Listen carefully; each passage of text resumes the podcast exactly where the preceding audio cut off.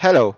In this podcast, you will be listening a brief information of the social and cultural movements with the code JRN122, which is a compulsory course in the first semester with 6 ECTS.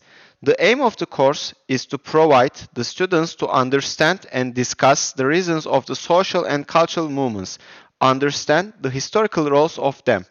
The course includes major changes such as enlightenment, reform, renaissance, labor movements, struggles for independence, regional conflict, and reconciliation.